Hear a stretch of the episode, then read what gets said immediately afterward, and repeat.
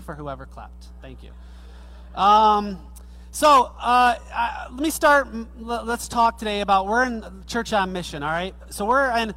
The church should always be on mission, and we're starting this because our J Road has a new mission, and we got into the first part of the new mission last week, um, which was about reaching the lost, and I'll recap that in a second. But mission is very important. You know, it tells about like what we do and what we're about. Like, have you guys ever met somebody? And you asked them, like, what do they do or where they work, and they told you, but you still had no idea what they actually do? Has anybody ever met somebody like that? like, hey, where do you work? Oh, I work at BlackRock. All right, what do you do at BlackRock? Oh, yeah, I do analytics and financials. All right, what do you do? What does BlackRock do? What's their purpose? What, like, I really want to know. And what I'm really asking is, what is their mission? Like, what do they set out to do? If you work for an electrical company, your mission is to provide electrical services for residential and commercial places, right? You're not going to be doing plumbing if that's your mission is to do electrical, right? and you, everybody should know uh, if you where you work, like what's the mission of what you're supposed to be doing?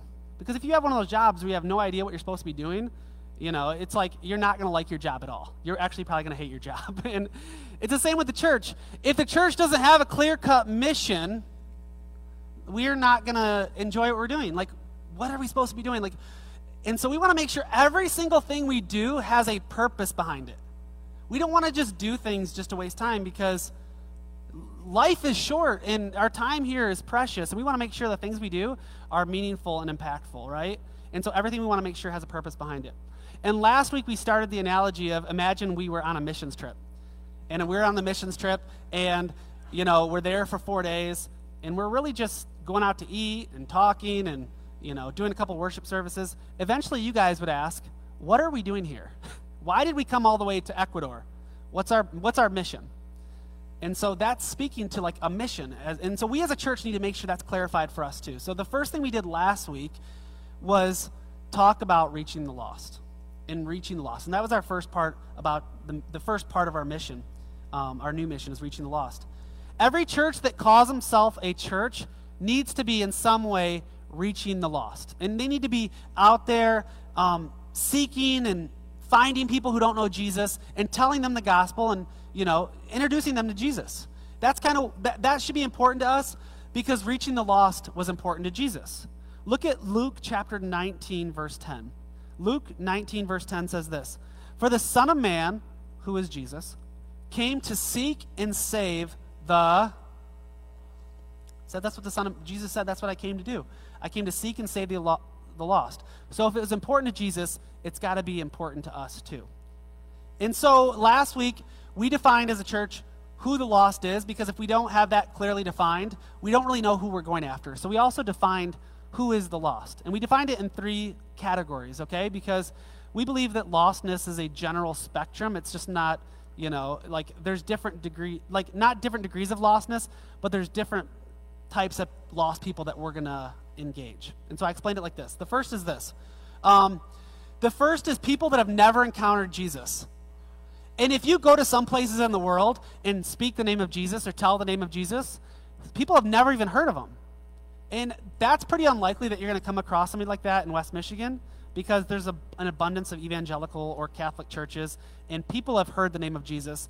And, and many people have at least been to a funeral where they shared the gospel, or they've been to a wedding and they shared the gospel. So that's an extreme, but that's the first type of people. People who have never encountered Jesus, and maybe you'll encounter those types of folks. The second is people who have encountered Jesus but didn't accept him. So maybe they they know about Jesus, they've heard about Jesus, somebody shared the gospel with them, and they said, "No, thanks. That that's not for me. I'm not interested right now." Okay, um, that's you'll encounter people like that. And then the third is people that have professed faith in Jesus but they no longer follow him. So in your workplace, you might come in contact with somebody who's like, you'll say, Do I you go to church? And they're like, No, I don't go to church.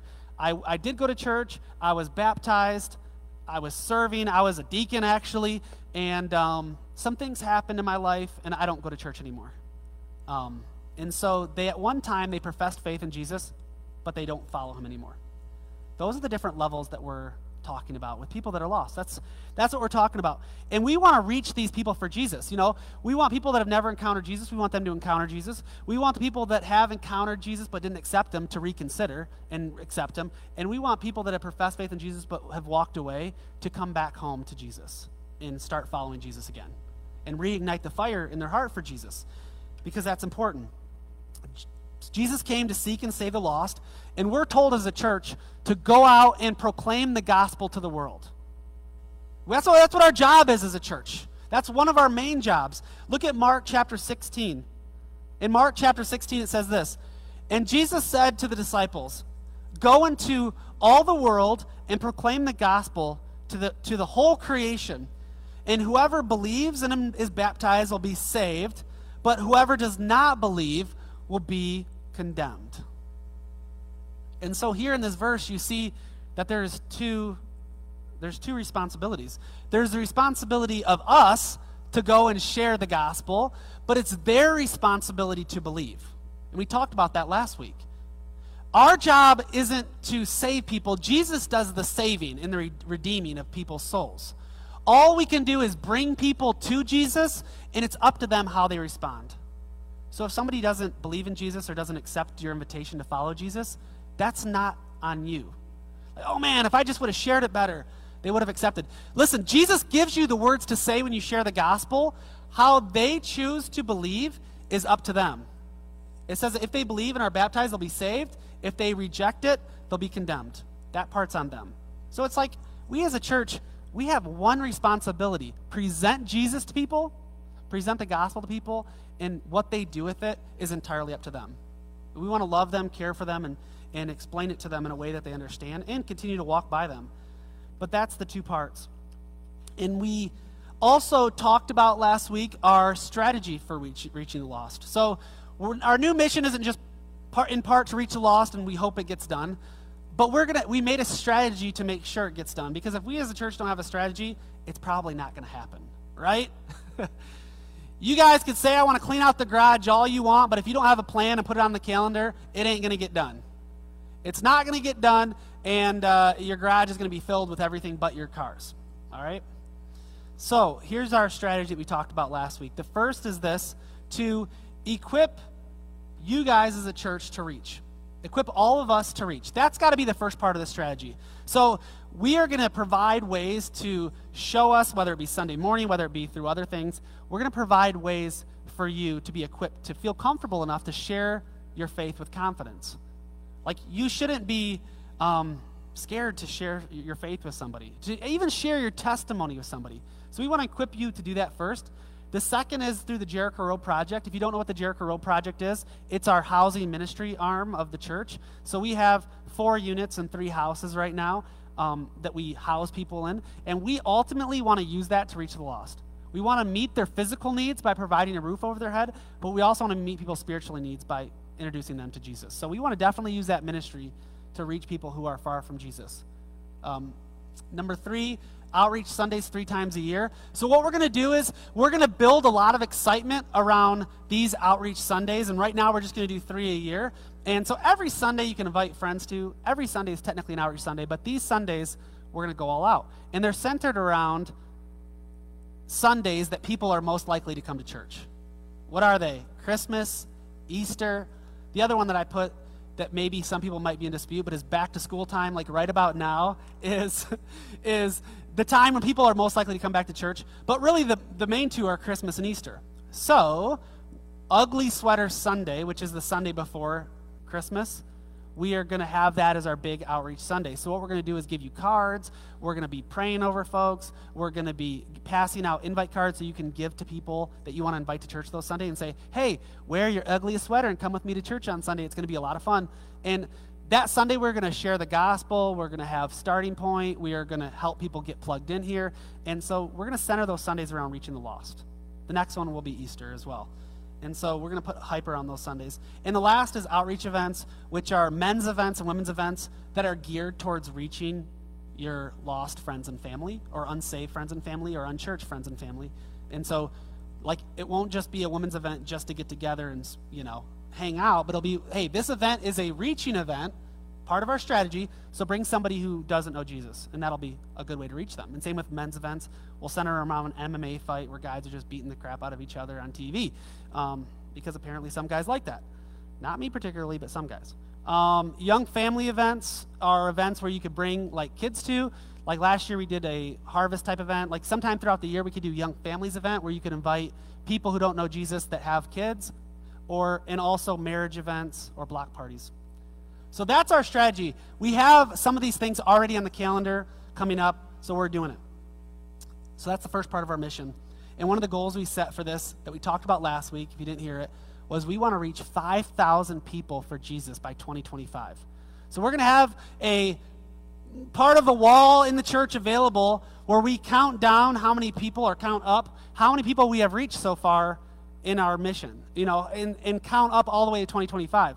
So we're going to need you guys to tell us when you share the gospel with somebody or when you invite somebody to church, um, all those good things. You're going to have to tell us and write it down or text in a number to J31996. And we will have a countdown on the wall so we can see every week how we're progressing in that. Because what we celebrate gets repeated, what we celebrate and what we set a goal for gets done. As you guys know, when we did I'm in 2020, we raised like thirty or forty thousand dollars in a matter of months because it was on the forefront of everybody's mind. And so right now, the first part of our mission that we're setting is to reach 5,000 people for Jesus by 2025 and I'm excited about that. We will have those that wall space made at some point in the next few weeks or next month or so. We will have that up, and it'll say our parts of our mission and the goals under each one. And so the goal is 5,000. So it'll put it on the forefront of our minds hey, who can I share Jesus with this week? Who can I invite to church this week? And we can keep track of that. So, transitioning into the second part of our mission. Second part of our mission. Let's go back to the missions trip analogy.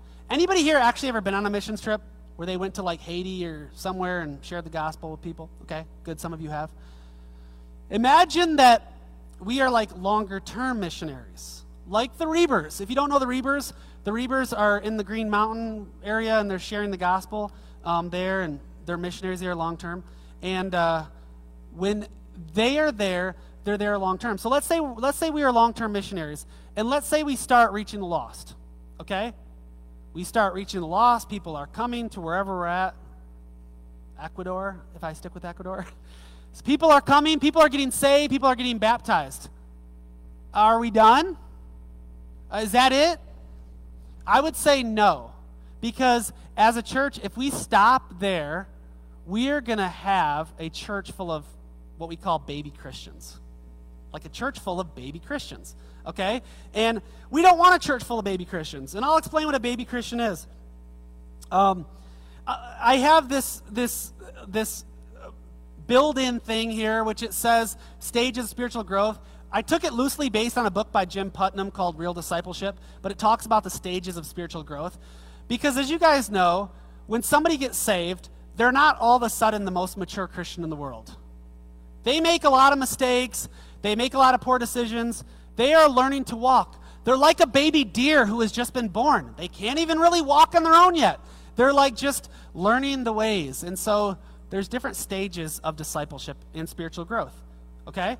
And so, like, the first stage that I don't even list here is going to be like the newborn phase. When anybody's a newborn Christian, like they accept Jesus and their heart's been transformed and they're a new Christian, it's marked by a lot of excitement. Like they're sharing it with their friends. They're in church every Sunday. Like they're just so excited to soak everything up of what they're hearing. They're, they're a newborn Christian. It's exciting. And then the kind of the first stage after that wears off is what we are calling like a baby Christian. Okay, a baby Christian. And the baby Christian, there's many ways that you can mark a baby Christian, but in this way, I'm going to say it's marked by baby Christians because they need fed. Like in the Bible, when it talks about baby Christians, it's saying, hey, you guys are still on meat. You should be moving on to like steak and potatoes, but y'all still eating milk. You're still eating milk, meaning that your mama's still nursing you. Like in, in reality, like baby Christians need fed, and that's okay. Like, I'm not saying that's like a derogatory thing, but what do I mean by need fed? Like, need fed spiritually. It meaning like you come to church and like I'm feeding you, like your missional community is feeding you. We're pouring into you, we're, we're showing you the way. And everything, like you're soaking it up and you are being fed by others. Usually, when a baby Christian, if they stop going to church within the first like year that they're saved and they're baby Christian, they're not even feeding themselves, so they usually fall away at that point. Right? Like they don't feed themselves, so if they stop going to church and they fall away from the church, they're going to dry up spiritually and they're eventually going to stop following Jesus. And so they need to be fed, but eventually you need to move on. Um, the second stage I'm calling like the tween Christian. You guys know what a tween is? Like in between a, ch- a child and adult, like them tweens, like 12, 11, 12, 13. Again, this is not to do with age level. Like this is to do with spiritual maturity, okay? I'm just using tween as an example. So a tween Christian is a Christian that they they still need fed because I think at some point we all need fed, but they also can feed themselves. So it's like we always are going to be in church. We're always going to be fed to an extent, but in reality, we feed ourselves every word every day by getting into God's word on our own. We pray on our own. Like we're able to like walk on our own. This is very important that we're able to feed ourselves. If we ever get into another like pandemic lockdown situation, like when you can't be around church or your missional communities are in total lockdown, we should be able to respectably feed ourselves a little bit with God's word. And in many churches, we see people fall away because church wasn't meeting and the people never were taught or trained how to actually feed themselves. Okay? Is that do you understand what I'm saying by that? Like like hey, I'm not the best at reading my Bible or praying, but I do it most of the time. I do it most Sundays. I'm praying most Sundays. Like, hey, I'm able to feed myself a little bit. You know, that's what the early church fought for. Like, in the early, early church, especially when it got into like Roman Catholic Church in the early, early days, they only had one Bible. Like, they only had one Bible, and the people couldn't even read it. So you needed a priest to read the Bible to you and tell you what it's saying. And eventually, during the Reformation, um, John Calvin and all them, like they said, we are, we think the Bible should be translated in everybody's language so they could actually read it for themselves and feed themselves. And so when I ask people like, hey, how's your prayer life? I don't, I don't pray. Oh, okay, you don't pray? Like, how, how often do you not pray? I never pray. Okay, you need to learn to feed yourselves. And we as a church need to equip people to feed themselves. Again, this isn't age level. This is just spiritual maturity, discipleship level, and like discipleship goals. And we need to get to this point. And then the third is a mature Christian, they still need fed. Like we all need to feed, we get fed by church. They need fed. They can feed themselves. And the last part is they can feed others. So you mature to the point where I could actually feed others. Like I could actually help somebody else and disciple somebody else and show somebody the way. I'm not talking about teachers. Because, yes, there are going to be a handful of teachers in the church, but not everybody's going to have the gift of teaching, right? So, like, not everybody should be teaching. That's okay. Even though you're not a teacher, you can still feed other people. You can guide other people spiritually and show them the way and show them and start discipling them and pouring into them. That's what I do when I'm discipling, um, like I'm discipling a, a man right now, and we meet like every week and we just talk and I pour into them and I just answer basic questions but also just show them how I live. I'm not saying I'm perfect, but somewhere in the Bible it says, Follow me as I follow Christ. Paul says that. Follow me as I follow Christ. Um, and so it's incredibly important to be able to do that. And so you are able to feed others, and not just by teaching, but by guiding people, by sharing the gospel. If you have no way to like pour into other people and show other people the way, like that's part of the thing is getting to that stage where you could actually help feed others.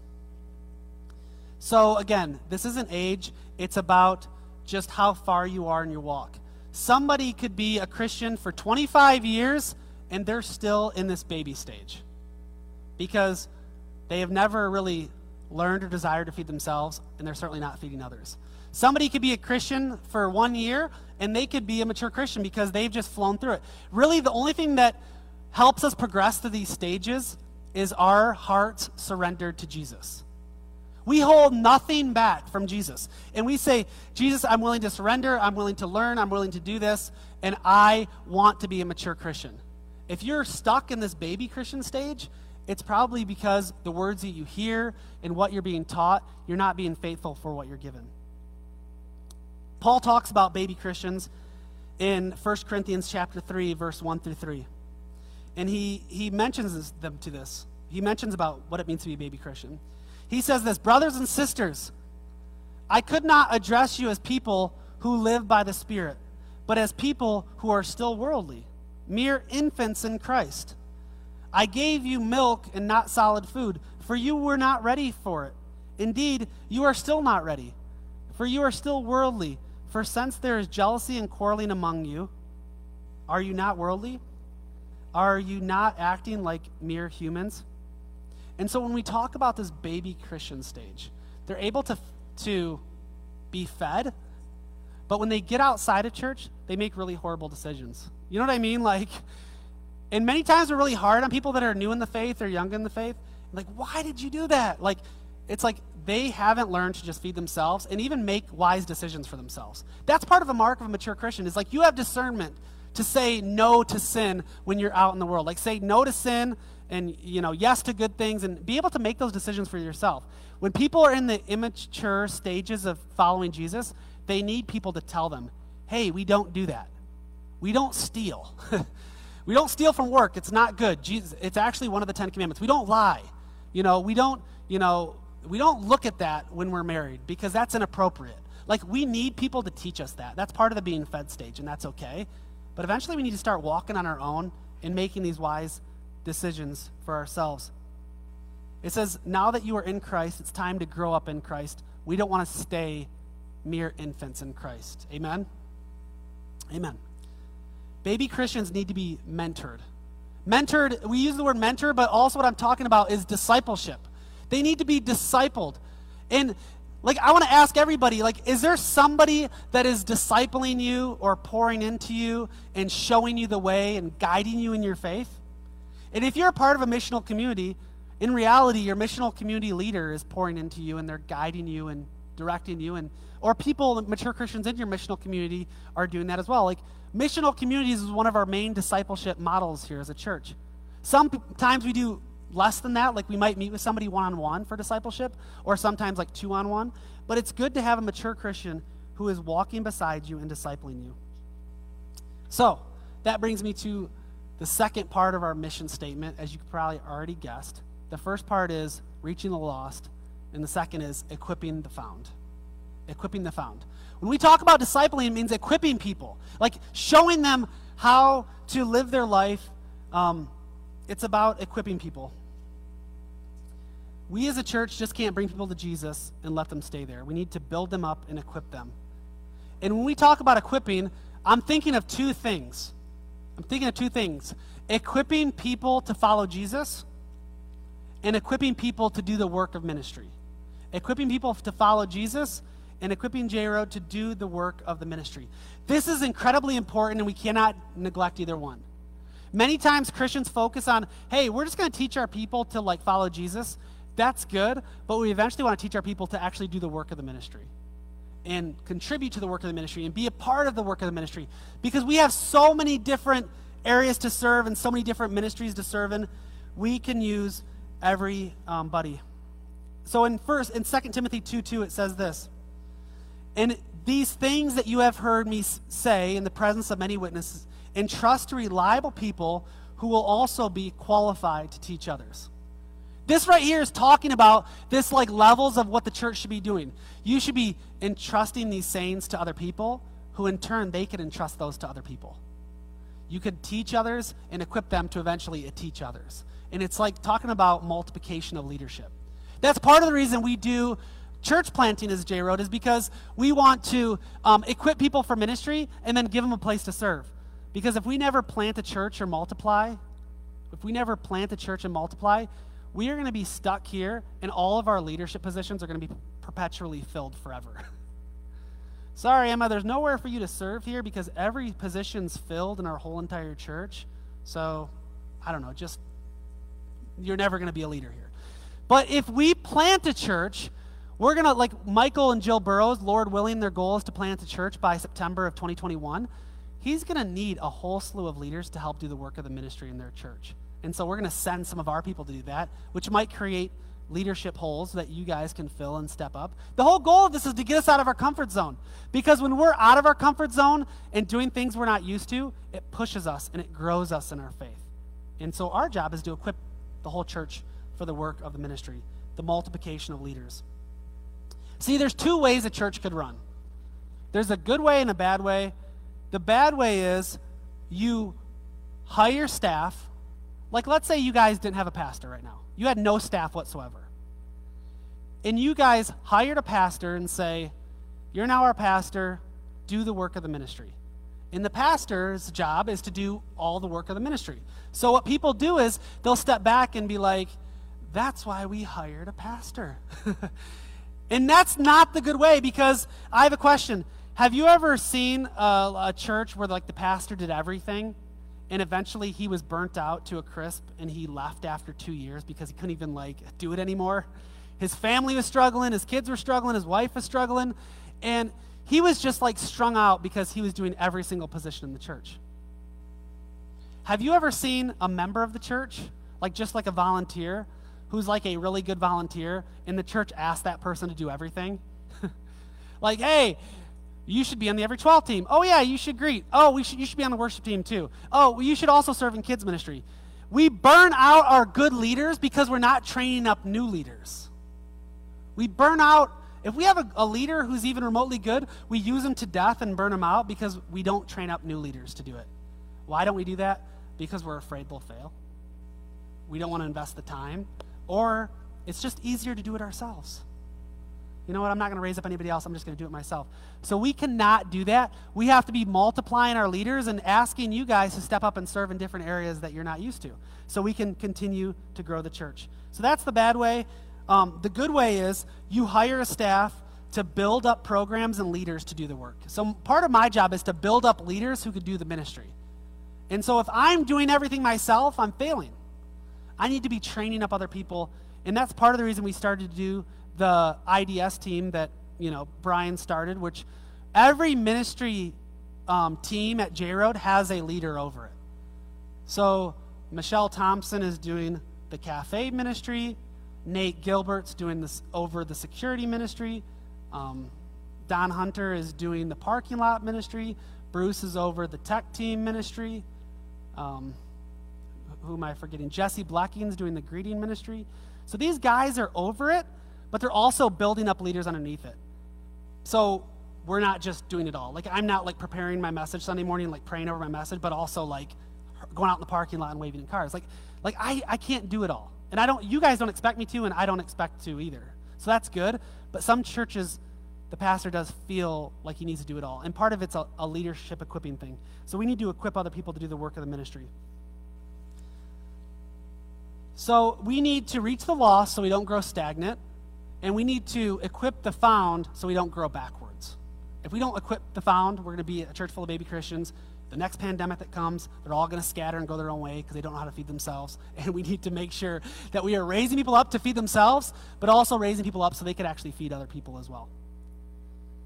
Sometimes people say, you know, I'm not ready to be on a team at J Road. Like we have all these teams at J Road, like, and we also have the teams I just mentioned, but we also have the every 12 team. Um, the Echo team, the kids ministry team. Like, I'm not ready to be a, uh, on a team at J Road. I'm just, I need to be fed right now. And, and sometimes you're in that season where you just need to sit back and not serve. But ultimately, everybody needs to find a place to serve at J Road. All right? We need to find a place to serve. I don't have this on there, but Paul, or the writer of Hebrews, wrote this in, in Hebrews 5 12 through 14. Again, it's not on the screen, but I'll just read it. He says this he said he came back to visit the church and he wrote a letter to them. He says, "For though by this time you ought to be teachers, but now you need somebody to teach you again the basic principles of the oracles of God. You need milk and not solid food." And he's saying, "Hey guys, by this time many of you should be teachers, and you and you're not there yet." And he's saying like we need to like step up, we need to find a place to serve, we need to do this. And so he was like showing them this. And he was saying is you haven't matured in Christ. And part of it is our role as leaders to make sure that we're all pushing you. You guys have be the one to do the maturing, but we have to be the ones to provide the avenues to mature as well. He's saying that you guys have been in church for years and you should be have grown by now. You can't be stuck on the milk forever. We can't be stuck on the milk forever. So, if you are a J Road Kids volunteer, you are being equipped to disciple kids. If you are a Echo leader, you're being equipped to disciple students. If you're a missional community leader, you're raising up another leader in your missional communities so we could eventually have more missional communities the more we grow. And so everybody should be multiplying themselves and equipping other people. So just like reaching the lost, we also have a strategy for equipping the found. So here's our strategy up here as well. The first part is Sunday morning service. So that's obvious.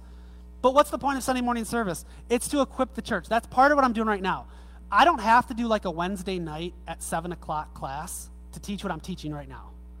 I can just do it Sunday morning. It's our time to equip the church. It's good. So if you're here and you are soaking in what you're hearing, you're worship, we're teaching you to worship God and to obey God's word.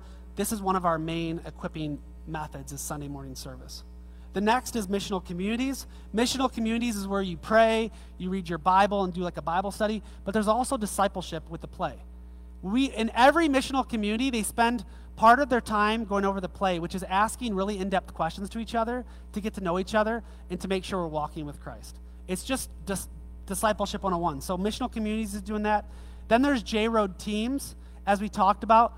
Our J Road teams are like Michelle Thompson's doing the cafe, Nate Gilbert's doing security, Don Hunter's doing parking, Jesse Blecking's doing greeting, Bruce is doing tech, Mikey is starting the video stuff for the live stream, and eventually he might be able to train people to do that with him. Um, Nancy's doing the worship team. Jackie's doing kids ministry. Brian's doing Echo. Like we have all these teams at J Road. I'm doing the outreach team, which does every 12th. So there's an abundance of teams, and there's a place for you to serve. Part of our equipping strategy is we're going to offer a way for you to figure out what's your gifts and how do you fit in with the Jericho Road mission. Like I want everybody to figure that out for themselves. And so we have something that I'll talk about like two seconds. Um, so we have this teams for you to serve. So we have missional communities, we have teams, we have Sunday morning service. The next one, you might be like, what the heck is this? It's something we just started. It's called Equip You. All right? Play on words, maybe like Equip University, Equip You. But Equip You is our strategy of events that we're going to do to equip you. So, under Equip You, there's going to be a bunch of events throughout the year. And so we're saying, hey, we have an Equip You event coming up. We want you to do it. And the next one that we're going to do is called Discover. So, what the heck? I never heard of Equip You. I've never heard of Discover. Equip You in the Discover part of Equip You is going to be like a, uh, like a Wednesday night class or Tuesday night class where you discover your spiritual gifts, you discover how you fit in at J Road, and just figure like what's your next steps. It's gonna be an awesome time to learn about yourself, but also learn how do you fit in. So we'll let you guys know when that Equip You comes in the Discover one, but it's also to have Equip You for marriages. So we, if, you, if your marriage needs a Kickstarter, you come to that equip you, equip you because we believe as a church, we equip you to follow Jesus. Part of that is equipping you to how to be a good husband or a good wife. Because marriages are so important. Because believe it or not, Evan, you aren't just Evan, you are your marriage. Because you and Tiana became one when you got married. So when you get married, you literally aren't yourself anymore, you are your, your, your marriage.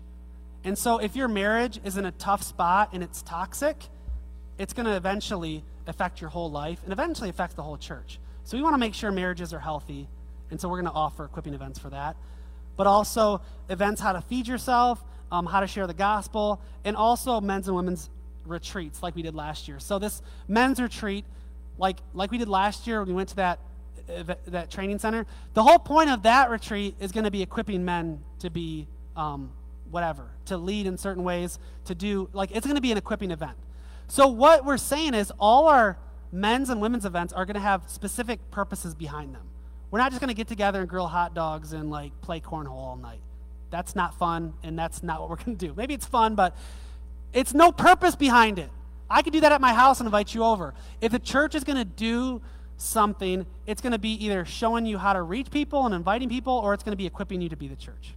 Uh, And so those are the different types of Equip You events. So keep your eye open for those. I'm really excited about those as well. And the next, the last is partnership class. I think I have it up there. Yeah, partnership path. Partnership path is if you want to become a partner of J Road, then we equip you to become a partner and what it means to be a partner of J Road. So, just like we have missional goals for the church in reaching the lost, reaching the lost, we're going to reach 5,000 people for Jesus by 2025. For equipping the found, we want to equip 2,000 people for ministry by 2025. Okay? So we know like you have uh, 5,000 people, like why not 5,000 for equip? We believe that you'll reach 5,000 people, but not all 5,000 people that you share the gospel with will either accept it or come here. That's just the reality. Hey, I share the gospel. Somebody was on a plane going to Florida. They go to church down there. So be it. You shared the gospel. You reached the lost. That's good. But we want to equip 2,000 people for ministry here at J Road. How are we going to measure that? New people that sign up for missional communities, new people that sign up for uh, a team at J Road, people that do the Equip You.